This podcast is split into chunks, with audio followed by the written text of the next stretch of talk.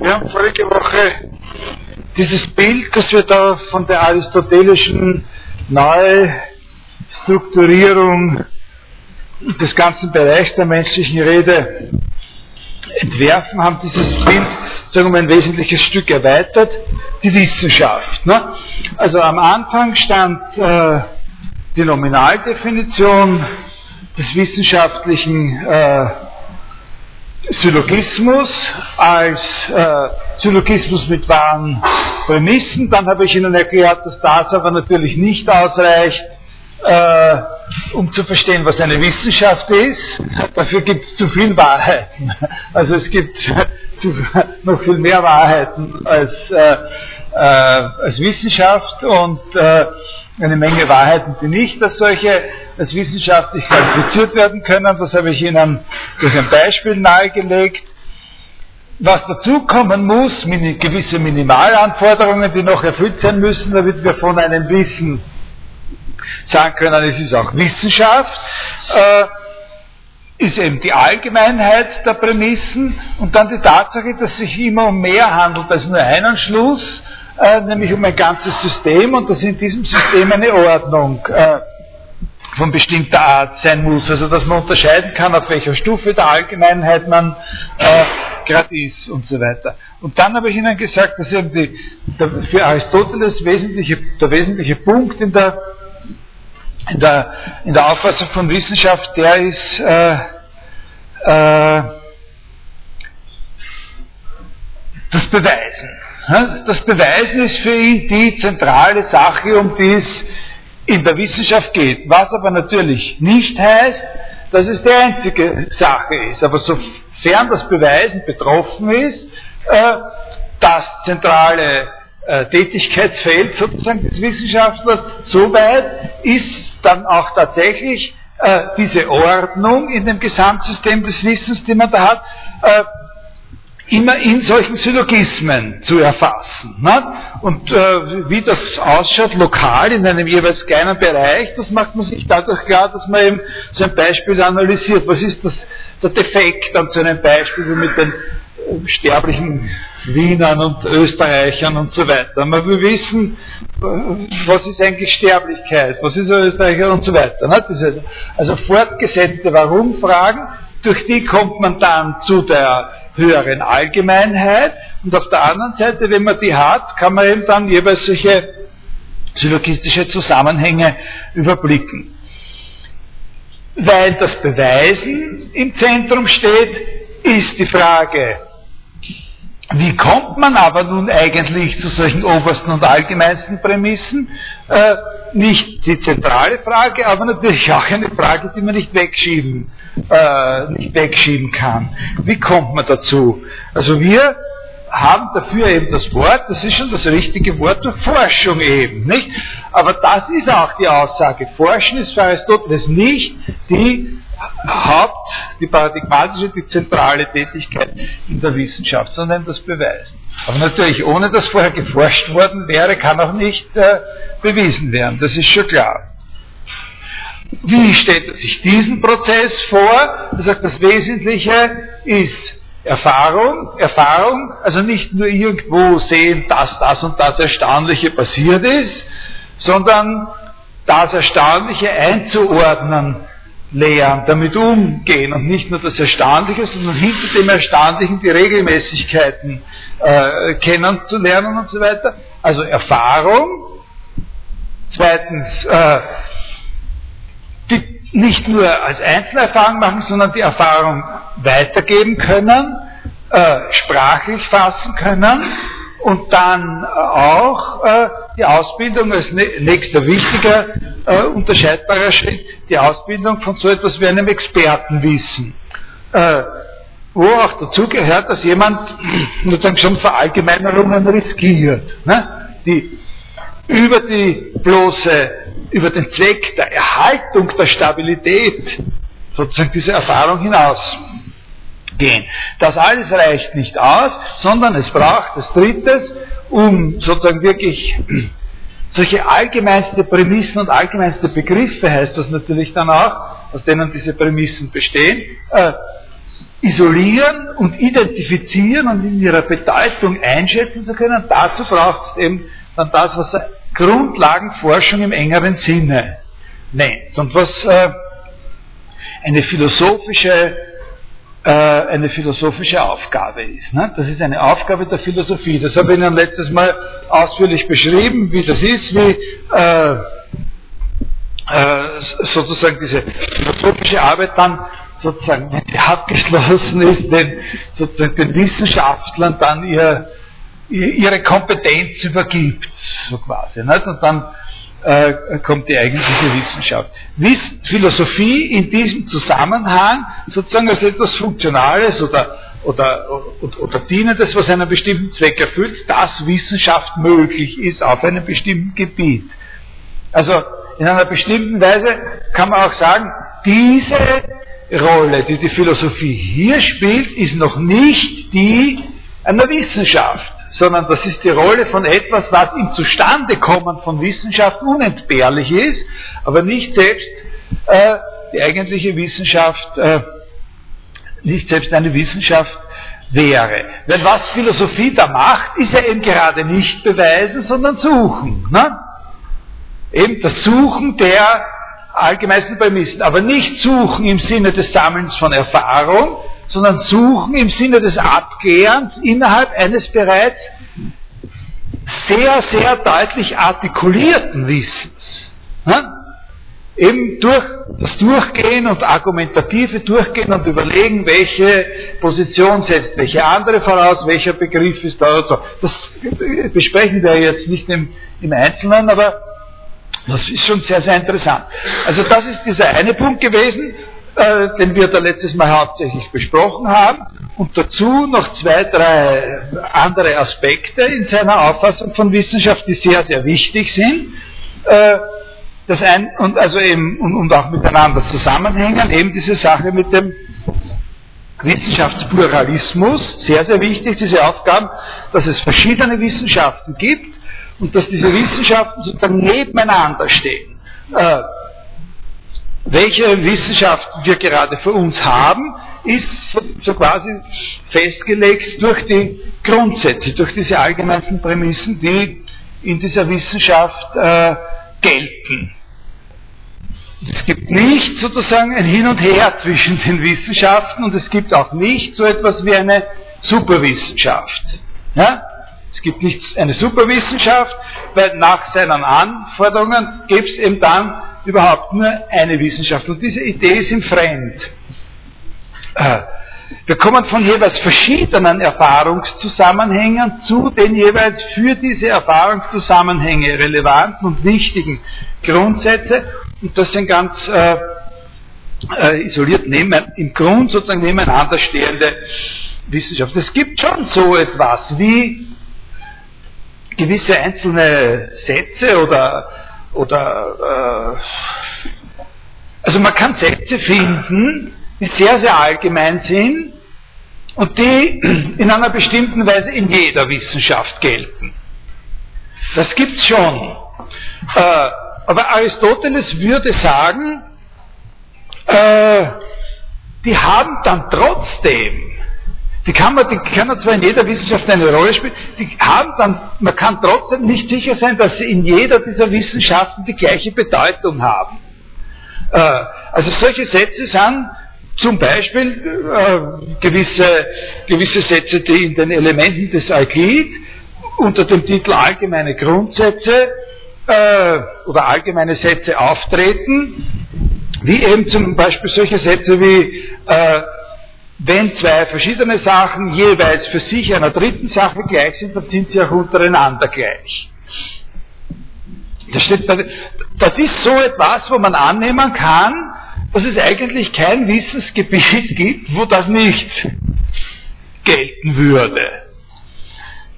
Aber tatsächlich kann man, das, da gehen wir jetzt nicht drauf ein, da müssen Sie mein Wort äh, sozusagen für bare Münze nehmen, tatsächlich kann man sehr interessante Überlegungen darüber anstellen, dass das Wort gleich tatsächlich nicht immer das Gleiche bedeuten muss, was es heißt, gleich zu sein.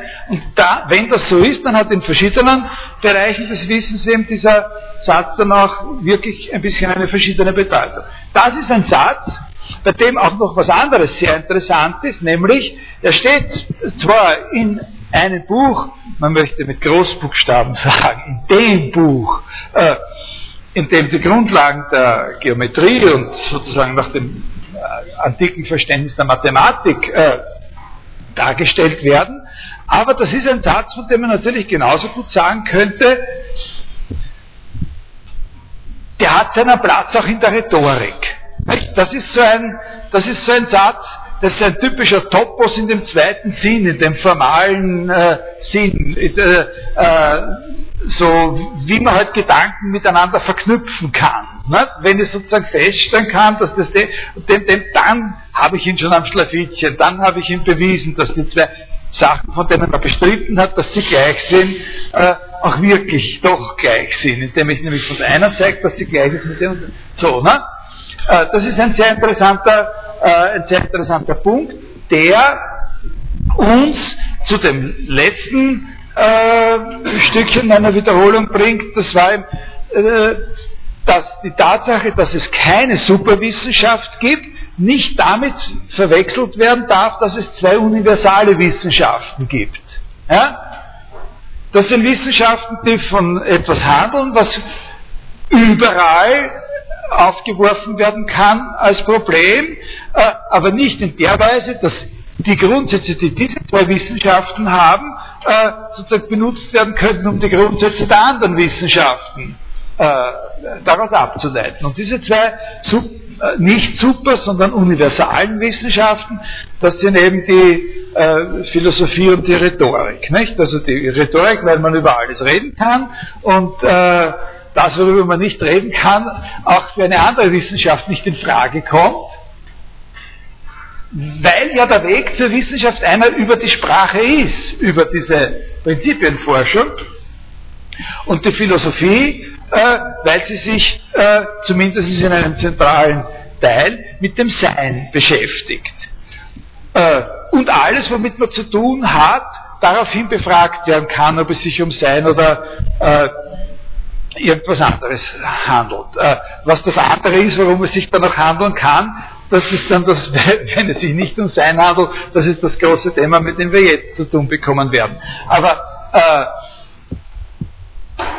das Wichtige ist, hier hat man dann mit dieser Aussage die Philosophie als etwas ins Auge gefasst, was jetzt sehr wohl eine eigene Wissenschaft ist. Im Unterschied zu ihrer Funktion in der Prinzipienforschung. Nicht?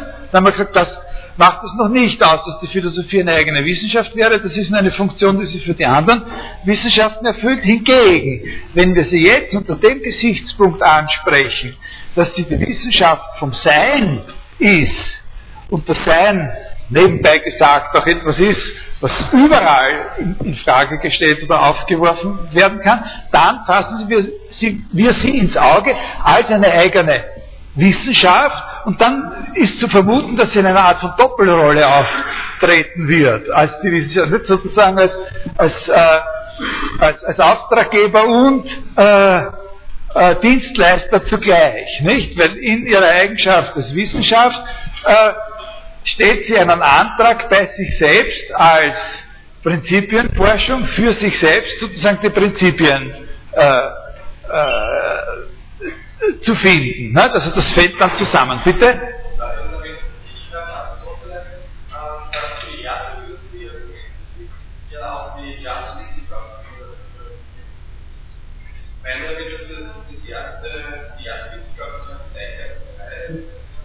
Naja, ich meine, da kann man schon da kann man schon äh, diskutieren. Da gibt es natürlich, natürlich eine Menge Sachen, die, die jetzt überzeichnet sind in dem, was ich Ihnen sage. Zum Beispiel ist es ja so, dass in der Metaphysik äh, äh, auch noch andere Fragestellungen als die nach dem Sein behandelt werden. Ja? Also Ontologie ist innerhalb der Mitte, ich tue so, als wäre das äh, sozusagen der, der, entscheidende Punkt. Und dann kann man natürlich auch noch die Frage aufwerfen, ob es nicht doch unabhängig von allem, was ich gesagt habe, sowas gibt wie eine Priorität äh, sozusagen philosophischer, äh, philosophischer Aussagen, Äh, zum Beispiel über solche Begriffe, die in der Metaphysik vorkommen, wie auch in der Physik, äh, also über den Begriff der Form zum Beispiel. Nicht? Ob, äh, der Begriff der Form ist ein wesentlicher Be Begriff in der Grund, ein Grundbegriff der Physik, aber auch ein Grundbegriff der Ontologie. Ne? Jetzt könnte man sagen, naja, sind das jetzt wirklich, ist das jetzt nur eine zufällige Namensgleichheit? Aber das ist nicht zufällig, da geht es schon um, um Gleiches oder Ähnliches. Also das ist ganz klar, da haben Sie schon recht, da gibt es eine ganze Menge von, von Überlappungen. Wichtig ist nur, dass man sich klar macht, äh, äh, es geht nicht, was die Wissenschaft betrifft, um eine Begründung ihrer Grundsätze aus den philosophischen Grundsätzen. Also das ist das Wichtige, auch wenn es sich sozusagen um, äh, um Arbeit auf dem, hier in diesem Fall um Arbeit auf dem gleichen Feld handelt. Das muss ja auch so sein. Wenn es eine Universalwissenschaft ist, dann gibt es natürlich irgendeinen Sinn, in dem sie nicht nur so wie jede von den anderen neben allen anderen steht. Aber das Wichtige ist, dass was die Physik betrifft, der Weg zu den Grundsätzen der Physik eben sozusagen ein Weg von unten ist, äh, Erfahrungsexpertenwissen, Grundlagenforschung und das kann man auch im Text lesen. Das ist im Text der Physik selbst so. Äh, und da kommt er dann auf diese, äh, auf diese Grundbegriffe, die zwei fundamentalen Begriffe der Physik, äh, die Grundbegriffe sind eben Form und Materie. Und auf die kommt er aus einer Analyse, hier insbesondere spielt sich das ab, des Begriffs der Veränderung. Das habe ich Ihnen schon letztes Mal gesagt. Und nicht so, dass wir da sozusagen die, die erste Philosophie haben, äh, mit Grundsätzen oder irgendwas, ob das da jetzt schon gedreht sind, und da kommt der Begriff, das werden wir dann ja eben sehen, äh, der Begriff der Form in der Ontologie mit einer hohen Bedeutung vor, dass sozusagen die Begründung der physikalischen Grundbegriffe so ginge. Nicht? Verstehen Sie, was ich meine? Also das ist das, worauf es ankommt. Alles andere kann äh, sozusagen vage sein an Überschneidungen. Okay, ist das eine Antwort? Ja, also das ist der, der wichtige Punkt und das ist der Punkt, der sozusagen in der Neuzeit spätestens bei René Descartes dann sozusagen attackiert werden wird. Ne? Und ganz stark, weiß ich zum Beispiel bei, äh, bei so einem Philosophen wie, äh, auch, auch noch später bei einem Philosophen wie Kant oder auch noch bei den idealistischen Philosophen, aber bei Kant finden Sie eben dann solche Gedanken wie, na, äh, nein, was heißt gar nicht Gedanken, es genügt ein Titel. Eines der wichtigen Werke, die Kant geschrieben hat mit dem Titel Metaphysische Anfangsgründe der Naturwissenschaft. Also da ist, da ist genau das gemeint. Also die Naturwissenschaft hat metaphysische Anfangsgründe. Aristoteles würde sagen, na, die Naturwissenschaft hat nicht metaphysische Anfangsgründe, sondern die Naturwissenschaft hat naturwissenschaftliche Anfangsgründe, auch wenn ihre Anfangsgründe, ihre, ihre, ihre, Grundbegriffe sozusagen etwas sein sollten, worüber auch die Philosophie was sehr was Wichtiges ja, zu sagen hat. Okay. Äh, äh, also das, äh, dieser, äh, dieser eine Punkt. Und jetzt äh, kommen wir heute und nächste Woche zu dem, zu etwas Neuem, also eben zu dem Grundbegriff oder Grundprobleme der äh, Ontologie des Aristoteles, also der Lehre vom Sein innerhalb der ersten Philosophie. Äh, man kann die Fragen, mit denen wir es jetzt zu tun bekommen werden, das sind jetzt andere Fragen, als wir bisher behandelt haben, und wir behandeln sie auch anders. Äh, von sehr vielen verschiedenen Seiten her angehen. Also diese ganz, das sind ganz kapitale äh, Fragen, der, sozusagen die, die prominentesten ne? äh, in der europäischen Philosophiegeschichte. Die kann man von sehr vielen verschiedenen Seiten her angehen. Ich habe einen Zugang gewählt, der nicht sehr üblich ist, der äh, eigentlich auch, man könnte sagen, willkürlich ist, eine sehr spezielle Frage, von der ich ausgehe, aber der Vorteil dieses Zugangs ist einfach, dass ich einen relativ dichten Anschluss habe, relativ dichten Anschluss habe an das, was wir, oder an etwas, was wir schon besprochen haben. Äh, nämlich insofern, dass ich von etwas ausgehe, was mit der Theorie des Syllogismus äh, zu tun hat bei Aristoteles.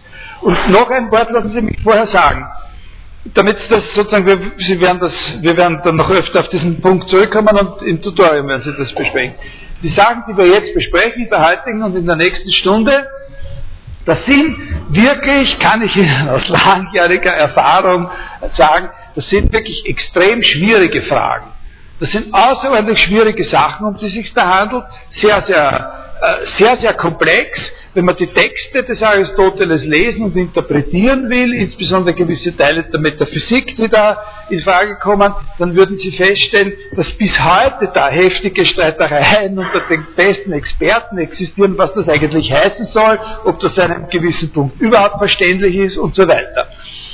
Und die Art und Weise, wie ich Ihnen das darstellen werde, ist so, dass ich Ihnen auch einen Begriff oder eine Vorstellung von diesen Schwierigkeiten geben möchte. Also ich erkläre Ihnen das jetzt nicht so, dass etwas, was schwierig ist, leicht ausschaut.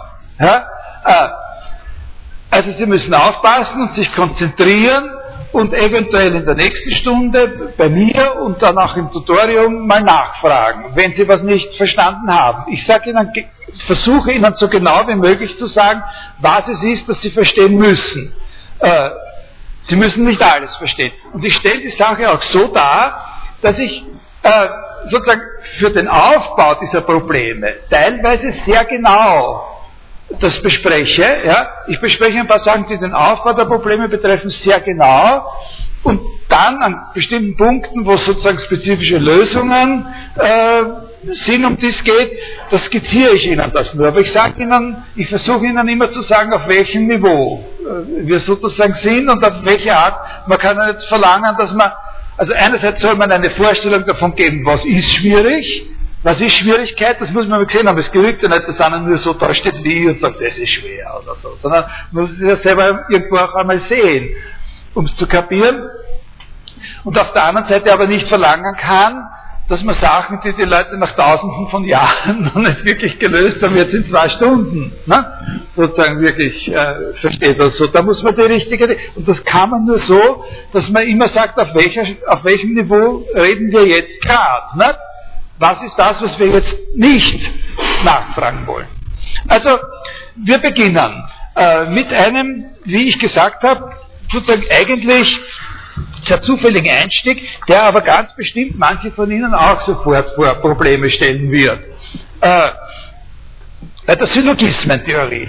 Und zwar sprechen wir über eine Aussage des Aristoteles, die eigentlich in dem Kontext steht, wo er zu zeigen versucht, welche von diesen vielen möglichen syllogistischen Figuren jetzt eigentlich gültige Schlüsse sind. Können Sie sich erinnern, äh, das war auch in der vorletzten äh, Stunde schon, haben wir gesagt, also so ein aristotelischer Syllogismus, nicht Syllogismus im Allgemeinen, ist ein Trippel von Sätzen, ne? so von dieser äh, äh, äh, von dieser Art und da kann man sozusagen verschiedene Figuren, wie man die anordnen kann, vier beziehungsweise kann man eine auf die drei oder vier sozusagen eine Sache der Technik und dann noch äh, mit diesen A, E, I, äh, O, nicht? und da kriegt da rein kombinatorisch so und so viele, aber natürlich sind von dem, was man da kombinatorisch bekommt, nicht alle auch wirklich gültige Schlüsse. Nicht? Äh, äh, klar. Der wesentliche, die wesentliche Aufgabe, die Aristoteles in der ersten Analytik, in dieser Syllogismusabhandlung sich stellt, ist, besteht ja darin, zu zeigen, welche die gültigen sind.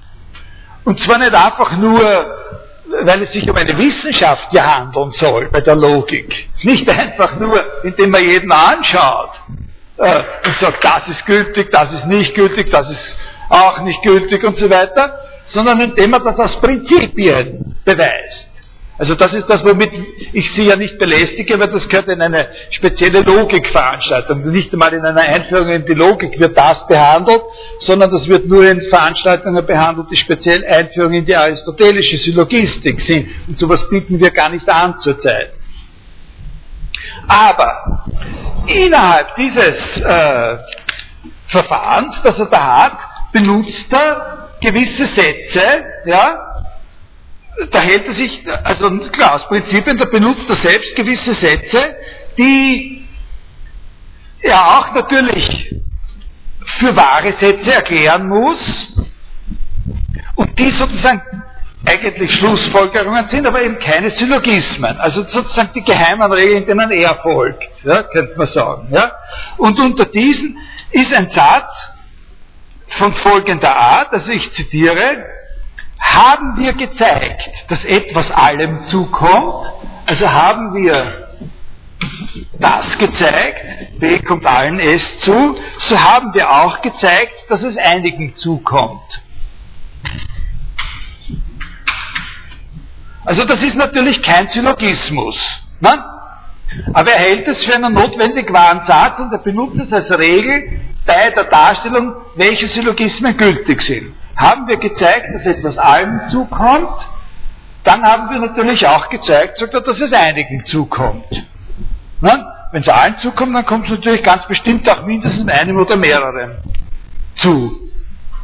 So etwas von, diesen, von dieser Art von Regeln gibt es eine ganze Menge, die da sozusagen am Werk sind, im Hintergrund, hinter der Bühne sozusagen. Ne? Äh, die nennt er Konversionsregeln. Ja? Also zum Beispiel eine einfache Konversionsregel ist die, eine andere.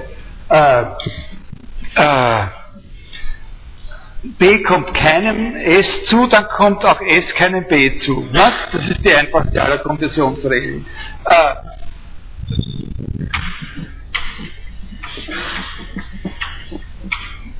aber wir konzentrieren uns auf die. Es gibt zwei Stellen in seinem Text, wo er das mehr oder weniger gleichlautend ausdrücklich sagt. Wir haben, haben wir gezeigt, dass etwas allen zukommt, dann kommt es auch, dann haben wir auch gezeigt, dass es einigen zukommt.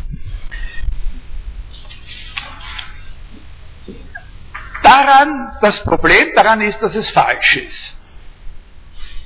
Äh, das Problem daran ist, dass das keine logische Wahrheit ist. Es ist eben tatsächlich nicht so, dass wenn wir gezeigt haben, dass B allen S zukommt, B auch einem oder mehreren. Also ich, wir verwenden das Wort einige als Abkürzung für mindestens eins oder mehr. Ja? Zukommt. Denn, was ist der Grund?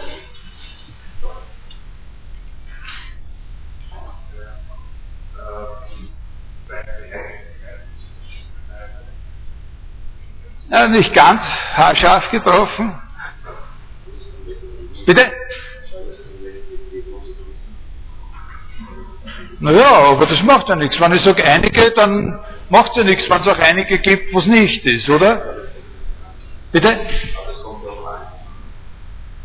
Ja, ja. Ja. Ja, wenn es allen zukommt, dann kommt es auch einigen zu. Kommt auch einigen zu. Also äh, eins oder mehrere. Nicht? Einige heißt eins oder mehrere und wenn es alle sind, passt auch unter mehrere. Nicht? Das ist nicht der Grund. Der Grund ist was anderes. Was? Nein, nein. Ja, aber das hat er schon gesagt. Nein, nein, nein, nein. Es kommt einigen zu, heißt das nicht, sondern äh, es kann das ist schon durchaus verträglich, wenn ich sage, es kommt einigen zu, okay, dann habe ich ja nur gesagt, es kommt einem zu oder, äh, oder, oder, mehreren. Und wenn diese mehrere alle sind, ist okay. Na, dann kommt es nicht allen zu. Ja, aber, das, äh, aber wir sind ja davon ausgegangen, dass es allen zukommt. Bitte? Naja, warum nicht? Allen sowieso natürlich, ne? Das sind ja bestimmte, ne? Also der Witz ist einfach der, dass der Satz, B kommt allen S zu, auch dann wahr ist, wenn es gar keine S gibt. Äh, also wenn ich sage, äh, alle Katzen sind vierbeinig, dann ist dieser Satz auch wahr, wenn es gar keine Katzen gibt. Ja? Und zwar, warum ist er wahr? Weil niemand ein Gegenbeispiel präsentieren kann. Ja? Äh, ich sage, wann ist er wahr? Wann hört er auf, wahr zu sein? Wenn mir jemand ich kann auf dem Satz, alle Katzen sind vierbeinig, so lange beharren, bis mir einer mit einer Katze daherkommt, die nicht vierbeinig ist. Äh, und wenn es keine Katzen gibt, dann wird einfach nie einer kommen mit einer Katze, die nicht vierbeinig ist. Das ist der wesentliche Punkt. Ja? Das heißt, in Wirklichkeit, das ist natürlich auch ein sehr tiefer Punkt in Wahrheit, aber es ist einfach so.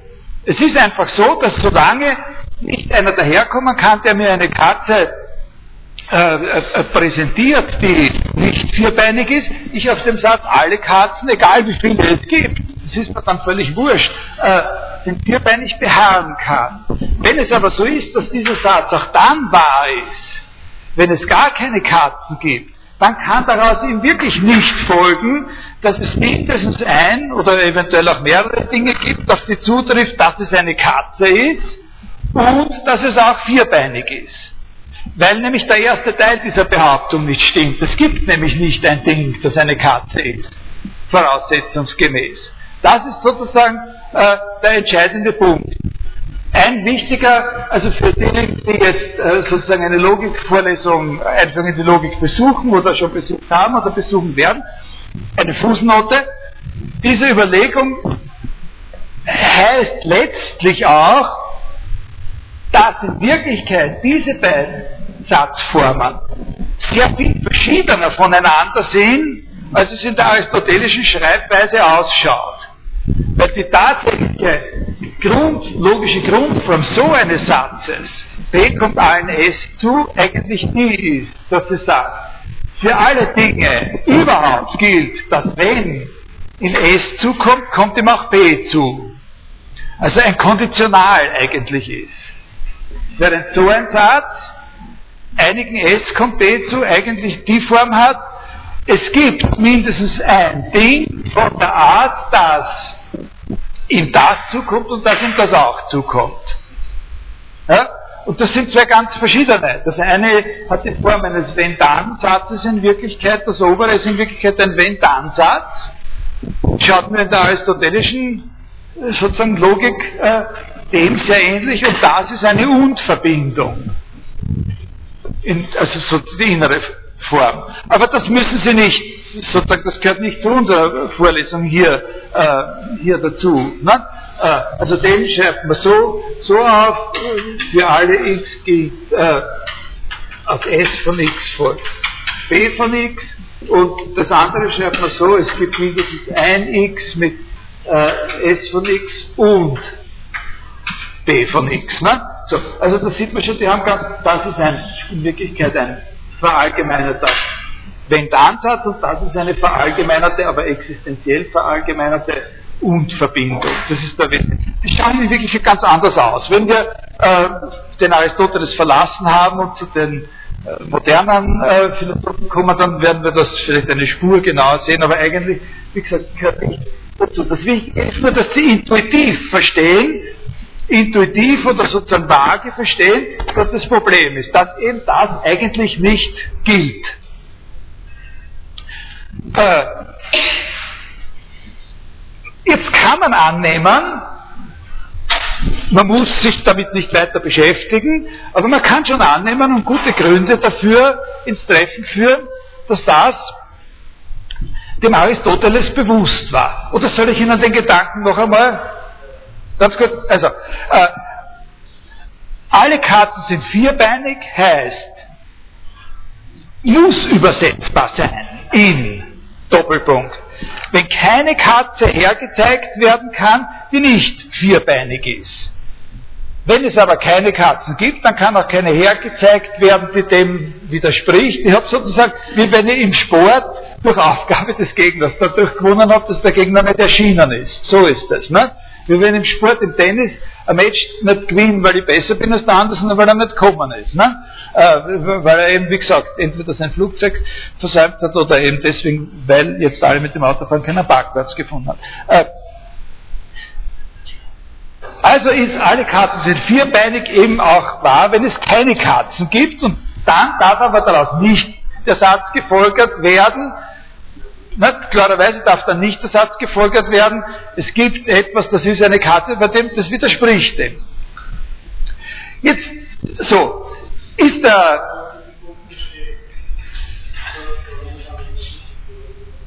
naja, ich kann ja nicht aus einem Satz, ich, ich kann ja nicht aus einem Satz logisch mit Notwendigkeit sozusagen folgern, dass es so und so ist, der die Möglichkeit mit einschließt, dass es eben nicht so ist, wie hier behauptet wird. Ich kann ja nicht daraus, dass ich sage, äh, äh, äh, äh, was weiß ich, ich bin über 1,80 groß und trage Brillen, äh, oder aus etwas, woraus folgt, dass ich äh, Brillen tragen könnte, dass es notwendigerweise so ist, dass ich keine Brillen trage. Nein, das kann ich nicht. Ich, äh, oder von mir aus so, Sie können nicht aus, aus dem Satz, ich, äh, ich bin über, der Heinrich ist über 1,80 groß und tragt äh, an jeden, und, und tragt am Dienstag immer eine Krawatte. Und so, äh, daraus können Sie nicht folgen, folgern, dass ich keine Brillen trage. Weil das oft, die Möglichkeit besteht durchaus, dass ich Brillen trage. Ne? Und so ist es auch hier, weil eine von den Möglichkeiten, durch die das wahrgemacht wird, eben ist, dass es keine Katzen gibt. Ja? Eine der Möglichkeiten, womit das verträglich ist, sagen wir so, das ist mit der Möglichkeit, die Wahrheit von dem ist verträglich damit, dass es keine Katzen gibt. Die Wahrheit von dem ist damit nicht verträglich, weil hier wird ausdrücklich behauptet, dass es Katzen, mindestens eine Katze gibt. Daher ist es zwar möglich, dass diese Sätze nebeneinander existieren, ja, sozusagen als jeweils äh, sozusagen wahre Sätze, aber es ist nicht möglich, dass man von dem einen auf den anderen mit Notwendigkeit schließt. Und das ist der Punkt. Ja? Verstehen Sie? Das haben Sie gemeint. Ja. Okay.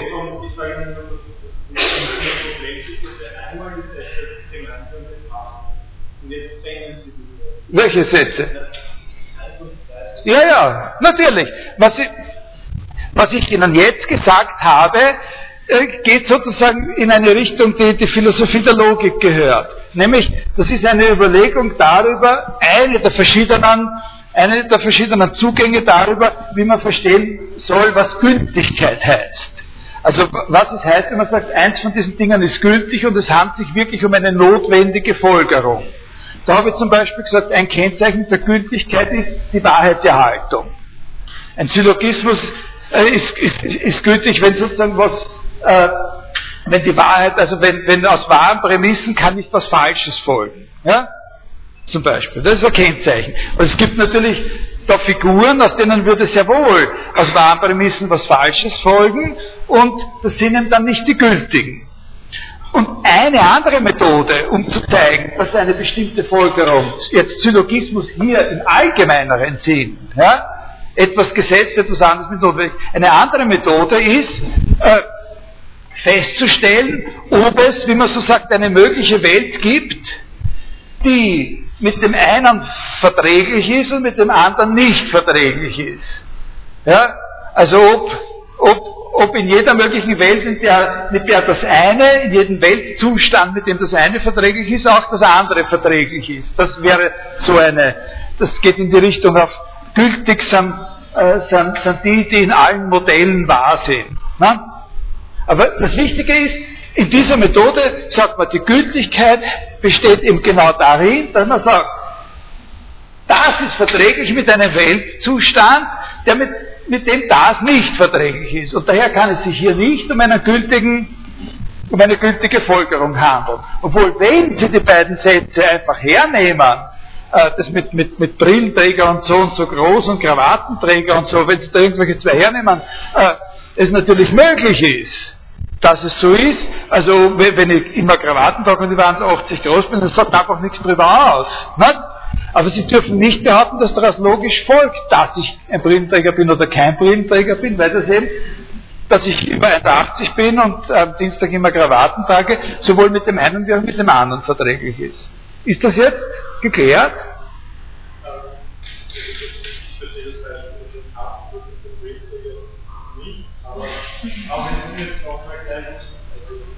Okay. War noch eine andere Frage? Also der zentrale Punkt ist die Geschichte sofort mit dem Gegenbeispiel. Ne? Das, das, ist einmal das Wichtigste. Wenn ein Gegenbeispiel möglich ist, äh, äh, also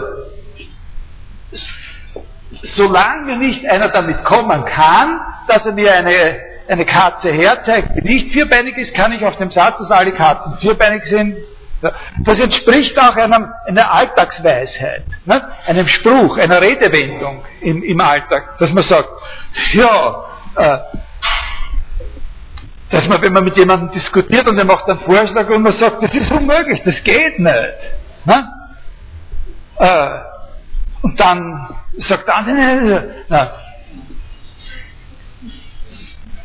wenn der Napoleon noch lebt und jetzt da im Hörsaal sitzt, dann ist alles wahr ja, äh, dann ist schon alles wahr. Nicht? Also wenn jemand das Falsche akzeptiert, dann kann er das als dieses Ex-Falso Quotlibet, das ist auch, das ist ein Fall von dem Ex-Falso Quotlibet. Wenn alle, äh, äh, also alle Katzen sind. Ne?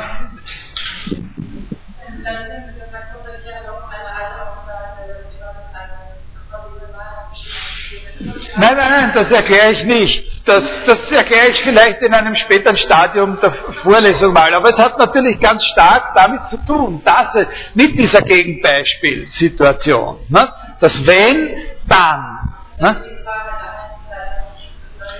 ja. Dass wenn etwas eine Allaussage hast, einfach, das ist genau diese Rekonstruktion der Allaussage, ist ja genau auf diese Gegenbeispielsache gemünzt. Ne? Dass wenn etwas äh, ein Sowieso ist, dann ist es auch ein Sowieso. Und das heißt ja auch wirklich das, was man meint. Das, das stimmt ja auch. Das ist ja nicht mehr sich wie künstlich. Das ist ja auch das, worum es geht, wenn man sagt, alle sind, alle Sowieso sind Sowiesos. Es eben kein Sowieso gibt, es nicht so wäre. Ne? Und das ist ja nur eine Konversion eines äh, äh, äh, eines Wendeansatzes. Aber da kommen wir später nochmal drauf. Also jetzt muss ich ein Stück weiterkommen. Äh, also in, in, Wirklichkeit ein großes Stück. Äh, das müssen Sie, wenn Sie es nicht verstehen, müssen Sie es jetzt schlucken und hoffen, dass Sie es später verstehen. Sie werden es irgendwann einmal verstehen. Ja? Sagt der Aristoteles jetzt das oder sagt er was anderes? Aristoteles sagt von dem, was ich Ihnen jetzt erklärt habe, das Gegenteil. Okay. Nicht? Äh, darum habe ich das Ganze so aufgebaut. Aristoteles sagt, wenn wir gezeigt haben, dass es allen zukommt, dann kommt es, haben wir auch gezeigt, dass es einigen zukommt. Und ich habe Ihnen jetzt, ich glaube 10, 12 Minuten lang, erklärt, dass das falsch ist, was er da sagt. Und zunächst, jetzt kann man sagen, jetzt kann man sagen, okay, das ist ungerecht, weil der hat vielleicht ein anderes Verständnis von Logik gehabt, diese Sache war ihm vollkommen fremd und was für viele von Ihnen daran anstößig ist, war auch für den Aristoteles anstößig und so weiter. Aber davon unabhängig gibt es doch ziemlich viel Indizien dafür, dass Aristoteles das zumindest in einer vagen Weise bewusst war dass das, was er da sagt, nicht so stimmt. Und dass er, wie er das gesagt hat, also als er das aufschrieb, dass wenn es allen zukommt, kommt es auch einigen zu, im Hinterkopf ihm schon klar war, dass er hier einfach eine zusätzliche Voraussetzung macht. Nämlich, wenn man die Voraussetzung macht, dass es, wie man abkürzend sagt, keine leeren Termine gibt, also dass in einem Syllogismus keine solchen Ps, Ms und S vorkommen dürfen, wo kein Exemplar davon existiert, ja, dann stimmt's wieder, was er sagt. Also wenn in dem kommt allen zu, sozusagen zusätzlich noch zu dem gültigen Syllogismus auch zusätzlich noch die, und jetzt äh, kann man ruhig sagen, ontologische Voraussetzung gemacht wird, dass auch zu jedem solchen Term mindestens eine Sache existiert, die das ist, dann hat er wieder recht. Nicht? Weil dann kommt eben zudem bei der Allaussage noch dazu, es gibt ein, es gibt ein x, mindestens ein x, ja, s von x. Es gibt mindestens ein x, das eine, eine Katze ist. Dass er sich das sozusagen dazu gedacht hat, als, äh, als Voraussetzung. Äh, ein Hauptindiz dafür ist, dass es eine Stelle gibt, äh, an der, die, die, eigentlich mit dem Thema nicht so direkt was zu tun hat, aber wo, wo er sagt, äh, ein Satz ist eine Rede, die etwas von etwas anderem bejaht oder verneint und wo das Wort, äh, das er dafür Satz verwendet, das Wort Protasis ist. Und Protasis heißt Prämisse. Ja? Äh, und es gibt auch noch andere Wörter für Satz. Ja? Äh, zum Beispiel ein Wort, das man für Satz verwenden kann, ist auch das ganz allgemeine Logos und so weiter. Und das kann man durch irgendwas qualifizieren. Sodass man annehmen kann, dass das, was Aristoteles im Sinn hatte, speziell eine Anforderung an Sätze ist, die in Syllogismen vorkommen, an sogenannte syllogistische Sätze. Wir haben ja schon am Anfang, über den Syllogismus gesprochen haben, gesagt, natürlich sind das Sätze, die sind sehr, sehr stark normiert. Die bestehen genau aus diesen zwei Terminen, die sind nur durch diese A, E, I, O's verbunden und so weiter. Und es gibt ja auch ganz andere Sätze. Ich schlafe zum Beispiel. Ich schlafe ist ein anderer Satz. Aber natürlich kann man äh, äh, kann man so einen Satz wie ich schlafe äh, so, so, hinbiegen, dass er auch so ausschaut. Und viele Sätze, die nicht von der Art sind, äh, äh, äh weiß ich, im, im, im äh, äh, was weiß ich, Hugo liebt, Hugo liebt Anna oder irgend so so ein Blödsinn, die kann man, die, die sind von einer anderen Art, nicht? die kann man,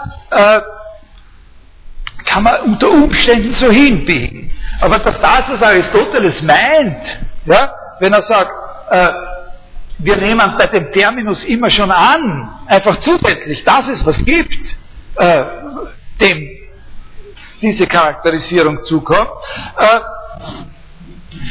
das ist etwas, was sich speziell auf die syllogistischen Sätze äh, bezieht und nicht auf jede Art von Satz beziehen muss. Also dass es außerhalb des Syllogismus durchaus auch Sätze geben kann äh, und das kann man sich auch sehr leicht überzeugen, davon geben muss, in denen diese Voraussetzung äh, nicht erfüllt sein muss, dass sozusagen alles, wovon da geredet ist, dass dazu auch was gibt, was existiert.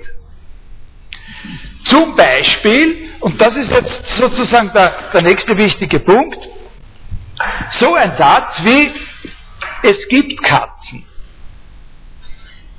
So, so ein Satz selbst wie der, der hier die Voraussetzung ist, damit das wahr wäre, was er sagt. Wenn man sagt, es gibt Katzen, zusätzlich dann. Jetzt schauen wir mal so einen Satz wie, es gibt Katzen selber an. Der Satz, es gibt Katzen, ist kein syllogistischer Satz. Das ist nicht ein Satz von dieser Form. Jetzt ist uns allen klar, äh, dass es natürlich nicht ein, wie soll man sagen, logisches Gesetz ist, eine logische Notwendigkeit und wahrscheinlich nicht einmal eine physikalische Notwendigkeit, dass es Katzen gibt. Ja? Äh, die Auffassung des Aristoteles ist, dass wenn wir mit so einem Satz zu tun haben, es nicht ausgeschlossen ist, dass wir, auch wenn es keine Katzen gibt, verstehen, was der Satz es gibt Katzen bedeutet.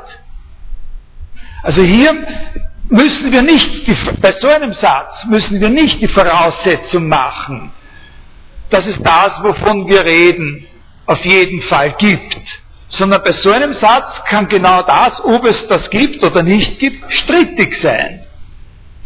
Aber dann befinden wir uns sozusagen außerhalb des, äh, des Syllogismus. Ne? Also dann reden wir einfach über irgendwelche Sätze, eben Existenzsätze, es gibt das und das, und die, was Aristoteles mit dieser zusätzlichen Annahme meint, äh, das muss immer erfüllt sein, äh, weil sonst wäre es bei dem, es gibt Katzen so, dass man gar nicht sagen könnte, es gibt keine Katzen. Man kommt dann in eine, in eine Schwierigkeit, ein Problem, das bei Plato an ein paar Stellen sehr, sehr breit ausgewalzt ist. Ne? Wenn das nicht so wäre, dann könnte man das ja gar nicht sagen, dass es keine Katzen gibt. Ne? Äh, weil man müsste ja, damit man verstanden wird, damit einer weiß, wovon man sagt, dass es das nicht gibt, müsste man ja voraussetzen, dass es das gibt. Dann würde man sich selbst widersprechen. Also insistiert Aristoteles sehr wohl darauf, dass außerhalb des Syllogismus, wenn wir diese Regeln jetzt gerade nicht zur Diskussion stellen, es natürlich durchaus möglich sein muss, äh, gleich nebeneinander zu stellen, zwei Sätze. Es gibt Katzen und es gibt keine Katzen. Und natürlich dafür, wenn es keine Katzen gäbe, das, was, was durchaus möglich ist, natürlich nicht zur Voraussetzung gemacht werden dürfte, dass es Katzen gibt. Ja? Das ist ein erster ganz, ganz entscheidender Punkt, äh, den, man, äh, den man erfassen muss. Das ist der Punkt, dass Aristoteles bezüglich des Wortes Sein, ja, einen wesentlichen Unterschied macht zwischen einer Bedeutung, die wir sozusagen äh, uns assoziieren können mit dem Wort existieren. Ja? Dass so etwas existiert. Eben genau das, was man meint, es gibt Katzen. Im Gegensatz zu dem anderen, der sagt, nein, es gibt keine. Oder es gibt dieses und der andere sagt, nein, das gibt es nicht. Das hat man zwar Jahrhunderte und Jahrtausende lang geglaubt, aber jetzt man drauf gekommen, das gibt es nicht. Ne? Existieren. Sowas existiert nicht. Da, da, und da, weiß ich, im 15., 16. Jahrhundert haben sie noch immer geglaubt, dass es gewisse Monster gibt. Und ab einer gewissen Zeit war jedem klar, diese Monster gibt es nicht. Dieses bestimmte sowieso. Ne? Ja? Also, was weiß ich, was 36 Haxen hat, Feuer spuckt, einen Fernseher eingebaut hat und Vorlesungen über Aristoteles halten kann. Ne? Ja, also, so, das gibt es nicht. Im Sinne von Existenz. Und auf der anderen Seite ein, eine Bedeutung von Sein, die speziell das So-Sein ist, nämlich was es bedeutet, so etwas zu sein. So eine Bedeutung von Sein, nämlich zu wissen, was es bedeutet, so etwas zu sein, kann nach seiner Auffassung durchaus gegeben sein, ja, äh, auch wenn die Sache nicht existiert. Also zwei Bedeutungen von Sein im Sinne des Sein 1 existieren und Sein 2 von dieser oder jener Art sein. Ja?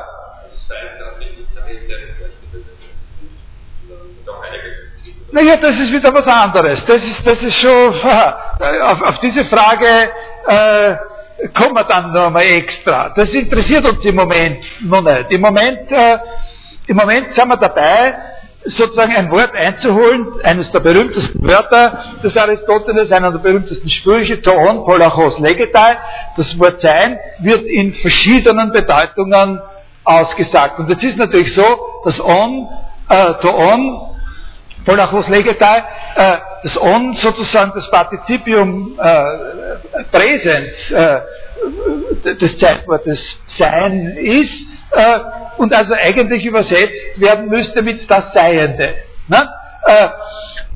Das On. Ne? Und man könnte sich fragen, ob es darüber hinaus sozusagen noch in Bezug zum Beispiel auf dieses Zeitwort selbst, Enai,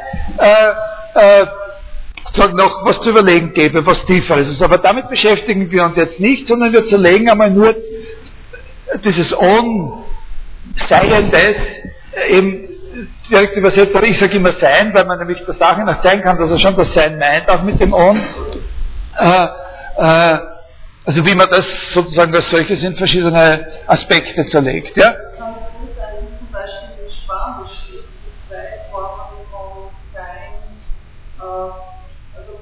Ja, es gibt, äh, es gibt auch im Griechischen, es gibt auch im Griechischen eine ganze Menge verschiedene Wörter oder mehrere verschiedene Wörter, die so gebraucht werden können oder die verschi jeweils verschiedenen Gebrauchsweisen unseres Wortes Sein entsprechen. Also zum Beispiel gibt es im, im Griechischen gibt es das Wort Pelein zum Beispiel. Ja? Äh, das heißt auch Sein. Also man, so wie man sagt, etwas ist, man kann auch sagen Pelei. Äh, äh, statt Esti oder in manchen Zusammenhängen und so. Es gibt Riesenuntersuchungen über das Wort. Ich kann Ihnen das nicht, ich stelle Ihnen ins Internet an oder zwei Titel über die verschiedenen Bedeutungen des Wortes Sein in der, in der griechischen Sprache. Aber das ist für uns jetzt alles nicht relevant. Was für uns relevant ist, ist nur jetzt einmal ein Unterschied nach dem anderen, Schritt für Schritt. Sein als existieren, sein als von dieser Art sein. Ja? Bitte? So sein, auch existieren kann, auch eine, eine Na genau, das ist jetzt die nächste Frage. Sie sind mir von allen der Liebste da. Bitte?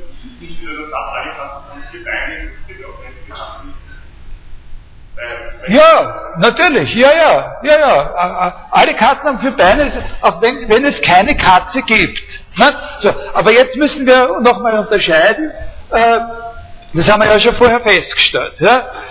Jetzt bewegen wir uns dorthin, vom Syllogismus weg, für die aristotelische Aussage, aus dem über alle folgt auch über einige, äh, von der ich zuerst gesagt habe, die ist falsch. Dann habe ich gesagt, die kann, also wie konnte er sie aufrechterhalten? Er konnte sie nur deswegen aufrechterhalten, sage ich, und das ist natürlich eine Sache des philologischen Streits, das, was in seinem Kopf vorgegangen ist. Aber wenn man die zusätzliche Annahme macht, ist einfach, was in einem Syllogismus da auftritt, dass der äh, immer erfüllt ist. Also mindestens eine Sache gibt, die sowas ist. Und äh, das ist natürlich was, was vorher gecheckt werden müsste. Also gibt es noch ein anderes Feld, auf dem eben der Satz, es gibt Karten und der Satz, es gibt ke keine Karten und es nicht, was es heißt, einander gegenüberstehen. Und dort kann natürlich nicht die Voraussetzung gemacht werden, äh, dass auf jeden Fall schon Kotzen gibt. Nicht? Weil es gibt ja viele Sachen wie dieses Monster, das ich Ihnen vorher beschrieben habe und wo mir leider die Beschreibung jetzt nicht mehr, mehr einfällt. Äh, gut, dass ich mich aufnehme. Äh, äh, äh, das gibt es ja wirklich nicht, nicht. Und trotzdem haben sie alle gewusst, dass äh, ungefähr, nicht? sie haben verstanden, was das ist, wovon ich sage, äh, dass es das nicht gibt. Und das ist eben so zu sein. Und jetzt kommt ihre, ihre ganz äh, Ihre Frage berührt, geht direkt auf den nächsten wichtigen Punkt. Äh,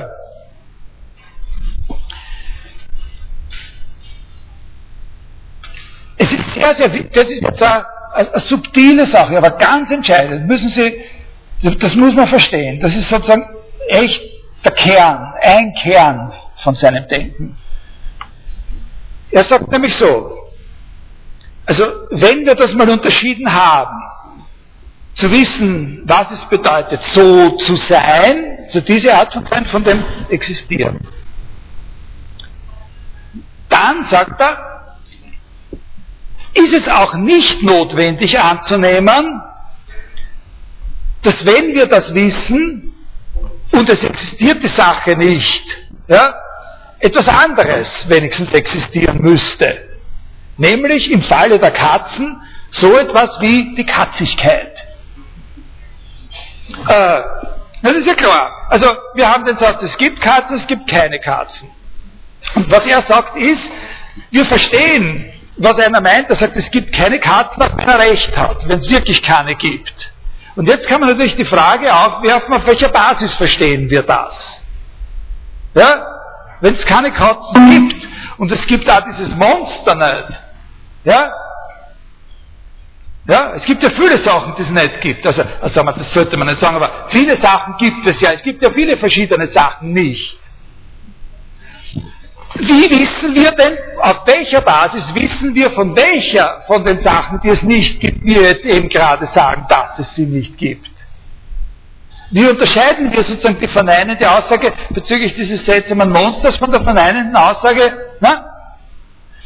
Und da war ja, also da sind wir jetzt extrem ungerecht gegenüber Plato und, und vulgarisieren ihn total. Aber da war ja sozusagen in der Tendenz die platonische Auffassung die, dass wir wissen, wovon wir reden, wenn wir sagen, dass es keine Katzen gibt, darauf beruht, dass es zwar vielleicht wirklich keine Katzen gibt, aber etwas, was man die Idee der Katze, zur Katze gibt es keine Idee, aber was man die Idee der Katze nennen könnte. Und das existiert. Also es existiert zwar nicht, die platonische Idee ist ja die, dass man genau das, dass wir wissen, worum es sich da handelt, dadurch, obwohl es die Sache gar nicht gibt, dadurch erklärt, dass es zwar nicht die individuelle Einzelne sei, es gibt keine einzige Katze, aber irgendwo gibt es sozusagen die Idee der Katze. Das ist eben, wie gesagt, bei Katzen nicht so, äh, das ist bei anderen Sachen das Gute, das Schöne und so ist, ist, ist eigentlich interessanter. Äh, äh, das ist schön, ist auch wieder problematisch, aber so vulgär, vulgär platonisch kann man, kann man das sehen. Ne? Und da ist die Auffassung von Aristoteles jetzt zuerst Schritt 1, die, das brauchen wir nicht. Wir brauchen nicht annehmen, dass die Verständlichkeit von es gibt keine Katzen, auch wenn dieser Satz wahr sein sollte, sozusagen darauf beruht, dass es zwar keine individuellen Katzen, aber die Idee der Katzigkeit gibt. Das brauchen wir nicht. Das ist der Schritt 1. Schritt 2 ist etwas, was dem ersten Schritt zu widersprechen scheint. Also, aber gehen wir noch einmal auf den Schritt 1 zurück. Man kann, äh, man kann diese Position, äh, diese Position des Plato, also dieses äh, Hilfskarikatur Plato K, Karikatur Plato, äh, die kann man charakterisieren mit dem Wort Universalismus. Ja? Also Universalienrealismus, Realismus, Universalienrealismus. Weil er sagt, dass was diese Position besagt, ist, dass es, wenn wir über die verschiedenen Dinge reden, eben nicht nur diese jeweils spezifischen Dinge gibt, über die wir reden und von denen wir sagen, dass sie diese oder jene Eigenschaften haben, ja, sondern außer solchen Dingen, die irgendwelche Eigenschaften haben, auch noch Eigenschaften gibt. Das heißt, man könnte, man könnte diese zwei Sichtweisen so gegenüberstellen. Man könnte sagen, der Plato in Karikatur und der, und der Aristoteles der Wirkliche. Äh, der Aristoteles macht einen scharfen Unterschied zwischen S1, das ist Existieren, und S2, das ist nicht einfach Sein, sondern So Sein. Ja? Und Plato, der Karikierte, versucht genau diesen Unterschied zu machen, indem er hier unterscheidet zwischen einem Existieren 1 und einem Existieren 2. Na? Ist das verständlich? Der Plato, der macht den Unterschied so. Der, der fasst das nicht als was Eigenes ins Auge, dieses So-Sein zunächst einmal, sondern sagt, dass das, was die Stabilität So-Seins garantiert, ist, dass eben einfach grundsätzlich verschiedene Arten des Existierens möglich sind. Nämlich als Einzelding zu existieren und als Eigenschaft zu existieren. Als Katze existieren, da gibt es Vögel oder Kahne und so weiter und von verschiedensten Arten. Und dann existiert, aber existiert in einem anderen Sinn, aber doch als ein wirkliches Existieren, auch noch Katzigkeit. Ja? Und dass Katzigkeit existiert und dass wir uns auf diese existierende Katzigkeit beziehen können, das ist es, das ist der Grund dafür, dass wir verstehen, wenn jemand sagt, dass gewisse Sachen als einzelne Dinge gar nicht existieren, weil wir uns dann eben auf ein gemeinsames Verständnis, wie das erzielt wird, ist eine ganz andere Frage und worauf dieses gemeinsame Verständnis basiert, ja, ist eine völlig andere Frage, weil wir uns dann eben auf das beziehen können, auf so ein, auf seine Existenz, Realismus, die Universalien, also die Allgemeinheiten, wie Vierbeinigkeit, Katzigkeit und so, die existieren auch. natürlich ganz anders äh, als die einzelnen Dinge. Es gibt schwerlich was, was von einer Katz verschiedener ist als die Katzigkeit. Also eine Katze ist einem Hund viel ähnlicher als der, als der Katzigkeit. Die Katzigkeit hat zum Beispiel überhaupt noch nie jemand gesehen äh, ja, oder gerochen, aber sowohl Hunde wie auch Katzen kann man sehen und riechen. Äh, verstehen Sie, das ist ein strategischer Unterschied. Und Aristoteles hält äh, daran fest, dass er den Begriff des Seins einteilt in eine, zunächst einmal, in eine äh, reservierte Bedeutung von existieren und das kommt den einzelnen Dingen zu und dann heißt Sein auch noch etwas anderes, nämlich so sein. Aber zu wissen, wie man zwischen verschiedenen Arten des So-Seins unterscheidet, impliziert nicht notwendigerweise, dass es irgendetwas Objektives gibt. Das ist sozusagen, was ist denn das mit der Aristoteles? Das ist eine Notschublade. So. Also das ist der Punkt 1. Es wird nicht verlangt, damit wir das verstehen, dass auch noch etwas anderes existiert.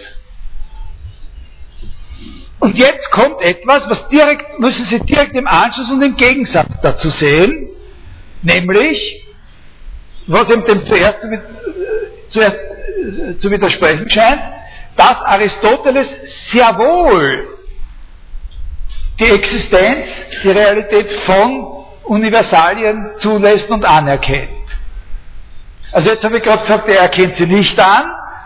Und jetzt sage ich Ihnen, Sie müssen das jetzt aus einem anderen Winkel sehen.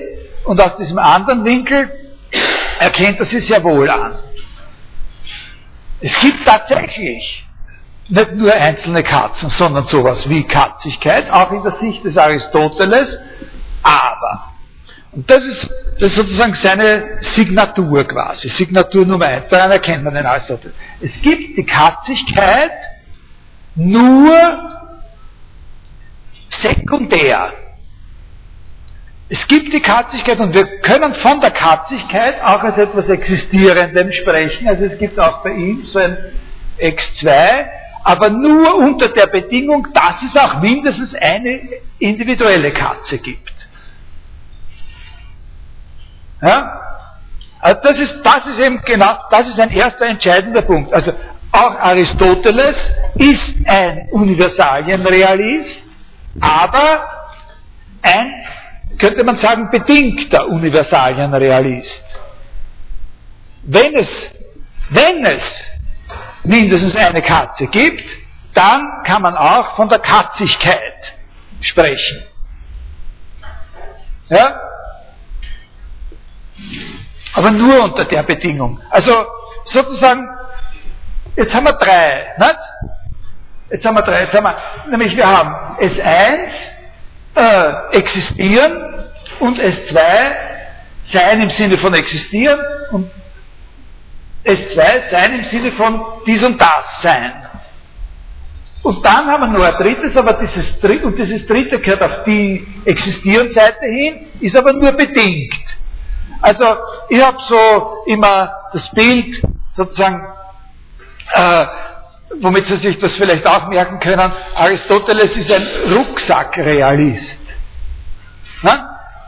Draufgepackt. Wenn das Individuum existiert, dann existiert auch die entsprechende passende, richtige, das ist das nächste Problem, das wir haben werden, passende, richtige Seinsart für dieses Individuum. Ja, dann kann man auch davon als von ex etwas Existierendem sprechen. Äh, ist, ja, da war eine Frage. Ja?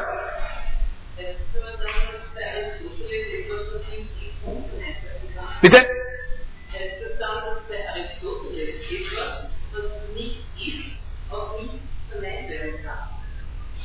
Na, na, na, das kommt.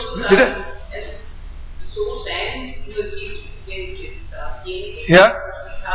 Ja. Okay. Ja. Ja.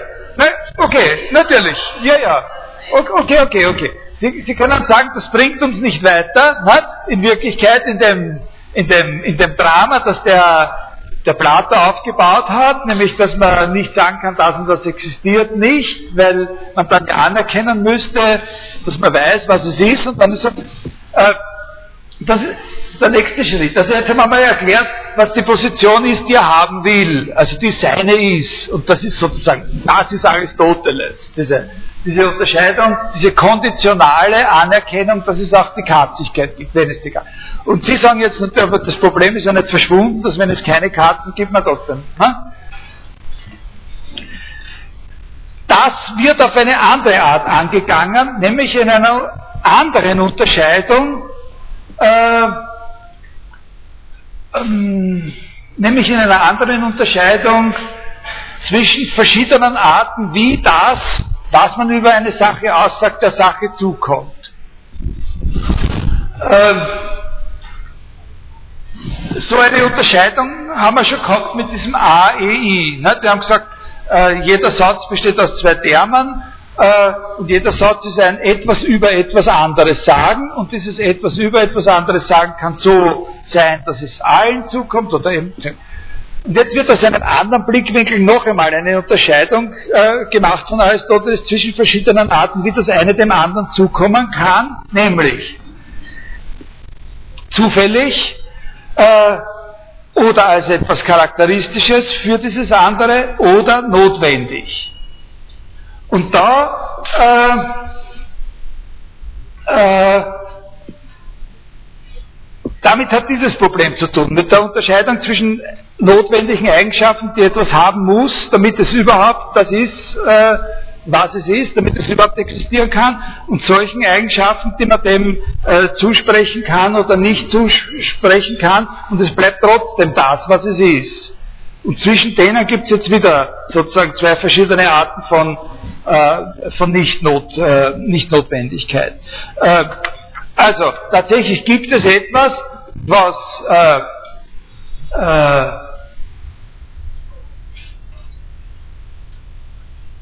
okay, wie, wie, komme ich da von dem äh, tatsächlich gibt es, ist Katze sozusagen etwas, ähm, was dieses Problem sehr scharf stellt, weil nämlich eine Katze zu den Sachen gehört, äh, eine, wie soll man sagen, Sie können sich ja die Frage stellen, wenn ich sage, es gibt Katzen,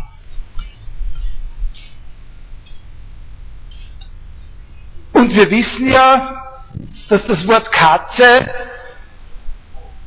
auch ein Prädikat ist. Äh, sowohl als Prädikat als auch als Subjekt äh, vorkommen kann.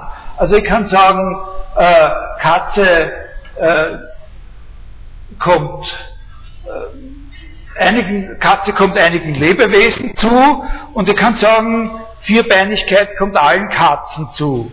Also kommt Vierbeinigkeit einigen Lebewesen zu. Es gibt einige vierbeinige Le Lebewesen. Da kommt Katze einmal vor äh, als sozusagen Subjekt, über das ausgesagt wird äh, und wovon man annehmen muss, äh, dass es existiert, damit so ein, dass es eine gibt. Und das andere Mal kommt es vor als etwas, was über etwas anderes ausgesagt wird. Katze kommt einigen Lebewesen zu, also Katzigkeit kommt einigen Lebewesen zu. Das heißt, dass es sowohl in beiden Rollen als das, was existiert, wie auch als das, was ausgesagt wird, vorkommt, legt uns nahe, dass ja die Frage möglich sein muss, äh, dass wenn einer sagt, Katzen existieren, man problematisiert, was ist es eigentlich, wenn, was da existiert, wenn Katzen existieren. Ja? Was ist es, was existiert, wenn ich sage, äh, das und das ist eine Katze? Ja? Also jetzt könnte man zum Beispiel auf die Idee kommen, äh, zu sagen, Lebewesen.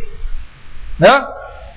Weil Lebewesen eine wesentliche, Lebewesen zu sein eine wesentliche Eigenschaft von Katze ist, ja, könnte man sagen, äh, muss, wenn etwas eine Katze sein soll, es auch ein Lebewesen sein.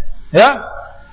Und jetzt könnten Sie hergehen und die Frage aufwerfen, wenn man einer sagt, es gibt Lebewesen, was muss existieren, wenn es Lebewesen gibt? Weil es gibt ja andere Sachen als Lebewesen. Ne? Und Lebe, auch für Lebewesen kann jetzt denselben Gedankengang. Das kommt einmal als das vor, worüber ausgesagt wird, und einmal als das, was über etwas anderes ausgesagt wird. Da kommen Sie jetzt auf einen sehr scharfen, und zunächst tun wir das nur intuitiv erfassen, Sinn der, der Frage, was gibt es? Ja? Was ist es eigentlich, was es gibt, wenn es Katzen gibt? Was ist es eigentlich, was es gibt, wenn es Lebewesen gibt? Und Sie sehen, wenn Sie sich diese Frage stellen, sozusagen am Horizont sozusagen als Antwort auftauchen, das schreckliche Wort, na irgendwas halt. Ja? Ja? Sie sehen als Antwort auftauchen, weil das wird ja immer ärger. Nicht? Was muss es geben, wenn es etwas gibt? Nicht? Das ist dann sozusagen die vorletzte Station. Nicht? Was muss es denn geben, von dem man sagt, das gibt es? Und da wird dann wirklich die Antwort so was ähnliches sein, wenn der gerade, na irgendwas halt. Und das ist innerhalb der logischen Theorien übrigens auch äh, sozusagen eine gute Antwort in manchen Zusammenhängen. Die Existenz von irgendwas muss angenommen werden. Es muss mit, aber philosophisch betrachtet, äh, was heißt das? Das würde heißen, dass das, von dem man in so einem Gedankengang annimmt, dass es letztlich existiert, also sozusagen allein und radikal so existiert, ja, etwas völlig Unbestimmtes ist. Na? Haben Sie diesen Gedankengang folgen können? Ja. Das wird das bedeuten, dass das etwas völlig Unbestimmtes ist. Und das ist ein sehr, sehr wichtiger Gedanke. Dass man das so auffassen kann. Und dass man sozusagen sich davor nicht erschreckt, vor dieser Endstation und sagt, ja, ja, so ist es eben. Unser Bezug auf das Existierende ist ein Bezug auf etwas völlig Unbestimmtes. Und das ist in der Tat ein Gedanke, den ich Ihnen noch ausführlich und, äh, und äh, also relativ ausführlich und mit verschiedenen Konsequenzen die hat, in Bezug, in dem zweiten Teil der Vorlesung, in Bezug auf äh, Gottlob Frege und insbesondere auf die Theorien von Bertrand Russell äh, erklären werde. Das Wichtige, was Sie hier verstehen müssen jetzt ist, dass das für Aristoteles der Horror war. Für Aristoteles war dieser Gedanke der Horror. Das ist das, was absolut ausgeschlossen werden muss, dass wir dabei landen, dass das, was wirklich existiert, ein völlig Unbestimmtes ist. Sondern seine ganze Ontologie ist zentriert sozusagen vom Hintergrund, von seinem, vom, wenn es ein Wollen gibt in einer Theorie darauf, dass das Seiende ein bestimmtes sein muss. Dass das, was existiert, bestimmt sein muss. Das heißt, in Bezug auf diesen dargestellten Gedanken, es muss eine Endstation geben, an der die Frage, was ist es, was existiert, wenn das und das existiert, äh, gesagt werden kann, na ein so und so eben. Und was bedeutet das? Das heißt, also, das heißt, man kann das auch anders übersetzen. Man kann das auch anders übersetzen und sagen, das, was Aristoteles absolut abgelehnt hat, das war die Existenz von sogenannten nackten Individuen. Das ist ein schöner Ausdruck. Ich glaube, da kann man verstehen, was gemeint ist. Etwas, was einfach nur völlig unbestimmt, einzelnes Existierendes ist, aber keiner weiß was. Weil jede Bestimmung sofort die Frage wiederholen würde, dass man sagt, na was existiert, wenn was existiert und so weiter. So, das ist diese vorletzte Station, die vor dem na irgendwas. Und das irgendwas ist ja das Eingeständnis der Unbestimmtheit. Nicht? Und Aristoteles sagt, da muss Vorschluss sein und das, was existiert, in diesem Sinn, muss also immer etwas sein, was auch so beschrieben werden kann, was auch eine Beschreibung hat. Ja? was auch eine Beschreibung hat und wo, wenn es existiert, eben dann auch möglich ist, von dem, was der Inhalt dieser Beschreibung ist, zu sagen, das gibt es. Jetzt ist natürlich die Frage, wo legt man diese Grenze fest? Nicht? Also wo legt man diesen, diesen Schlusspunkt fest, wo Und da ist eben das Charakteristische ganz, ganz, äh, ganz wichtig auch für Aristoteles. Äh, der entscheidende Begriff für ihn ist hier der Begriff der natürlichen Art. Natürliche Arten sind so etwas, wo diese Frage, was muss existieren, wenn ein sowieso existiert, sozusagen ein Ende findet.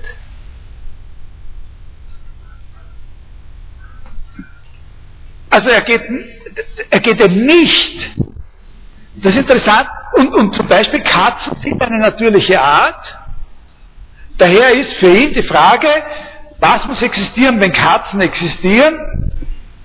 Wenn man sagt, dass es Katzen gibt, eben die Antwort Katzen aus. Und zum Beispiel die Antwort, die für ihn nicht mehr gut ist, das diskutiert er auch ausdrücklich mal, ist die Antwort Lebewesen. Die habe ich Ihnen vorher angeboten, dass das eine Möglichkeit ist. Und man sagt, was muss existieren, wenn Katzen existieren? Ein Lebewesen muss es geben. Das heißt, es ist sozusagen diese Suche nach dem, was muss existieren, wenn dieses und das existiert, die darf nicht bis in eine beliebige Allgemeinheit weitergeführt werden, sondern sie darf nur bis zu einem ganz bestimmten Punkt geführt werden, wo ein bestimmtes Zusammensein von diesem Existieren und dem So und So Sein äh, sozusagen natürlich erscheint. Und das ist eben genau das Konzept äh, der natürlichen Art. Und hier verknüpft sich dieser Gedanke genau mit dem äh, Begriff einer notwendigen Eigenschaft. Also der Begriff der notwendigen Eigenschaft und der Begriff der natürlichen Art sind zwar nicht identisch miteinander, hängen aber sehr stark miteinander zusammen, weil Sie sagen können, eine notwendige Eigenschaft. Sie können eine notwendige Eigenschaft so definieren, dass Sie sagen, eine notwendige Eigenschaft ist eine solche, die eine Sache nicht, nicht haben kann, ohne aufzuhören, sie selbst zu sein. Und die nächstliegende notwendige Eigenschaft ist das, also die, die engst gefasste notwendige Eigenschaft ist für Aristoteles oder ein Komplex von engst, der engste Komplex von notwendigen Eigenschaften ist das, was für Aristoteles eine natürliche Art ausmacht. Also, was, was ist ein Beispiel dafür? Zum Beispiel ich selber oder jeder von Ihnen, das ist ein Beispiel, das er oft bringt, äh, Mensch. Ne? Also mit mir kann alles Mögliche passieren. Äh, mit, mit, mir kann alles Mögliche passieren. Es, es können alle möglichen Veränderungen äh, vorgehen. Temporäre Veränderungen, äh, also heute habe ich äh, 79,5 Kilo, äh, morgen habe ich hoffentlich nur mehr 78,5 äh, Kilo, ich bin trotzdem äh, ich. Äh, äh, das ist ganz wurscht, wie viel Kilo ich habe, ne? sozusagen dafür, dass ich ich bin. Dann gibt es andere Sachen, die sind zum Beispiel charakteristisch dafür, dass ich ein Mensch bin, ja? Äh, im Unterschied zu einem Betonklotz.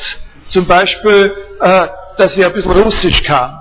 Äh, und äh, auch ein Betonklotz, auf dem was Russisches draufsteht, äh, äh, kann deswegen noch nicht Russisch. Ja? Aber auch wenn ich plötzlich aufgrund einer Verletzungen in meinem Gehirn, als Gehirnschlag die Fähigkeit äh, verliere, äh, russische Texte äh, zu lesen und zu verstehen, dann bin ich noch immer ich. Ich bin halt in einer beschädigten äh, Verfassung.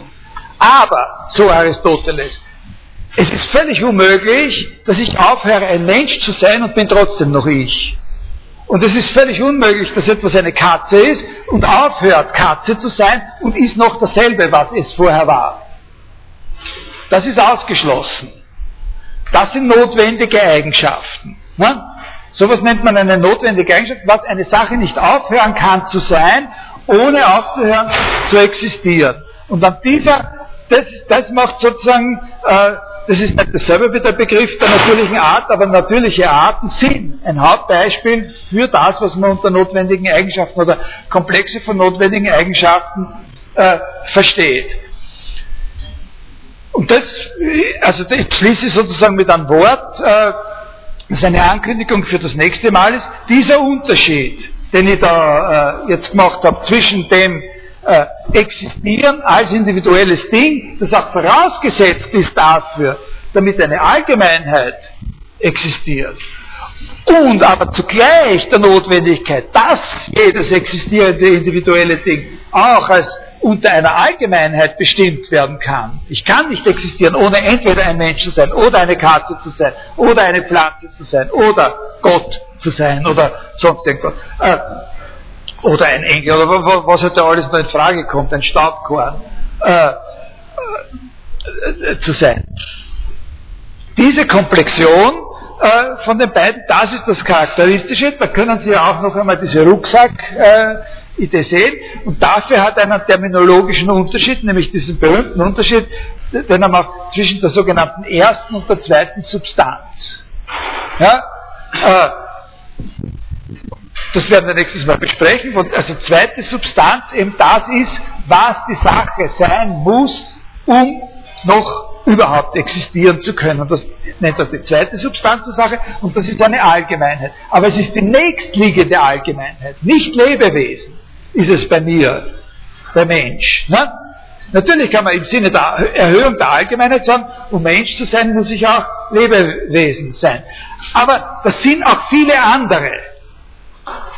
Was er sucht, ist sozusagen das nächstgelegene, die, Not, die relevante, notwendige Eigenschaft, ist ja nicht nur eine, die man durch Verallgemeinerung findet, sondern die mich dann von möglichst allem unterscheidet, also die möglichst nahe an dem liegt, was es ist für mich als Individuum äh, zu existieren. Und das ist eben äh, in meinem Fall Mensch. Also jetzt, wenn man, wie soll ich sagen, äh, durch Ihre Fragen auch, oder vor allem durch die letzte Frage, äh, ein bisschen schneller vielleicht sogar, als ich da äh, in meinen äh, Aufzeichnungen vorgesehen habe. Ich muss nächstes Mal ein bisschen stärker an den Text äh, von ihm Ihnen noch ein paar Sachen vorlesen, damit das äh, klar wird. Aber das, das heutige Lehrzeit haben wir erreicht, wenn Sie verstanden haben oder akzeptieren, dass es wichtig ist. Ja? Und danke.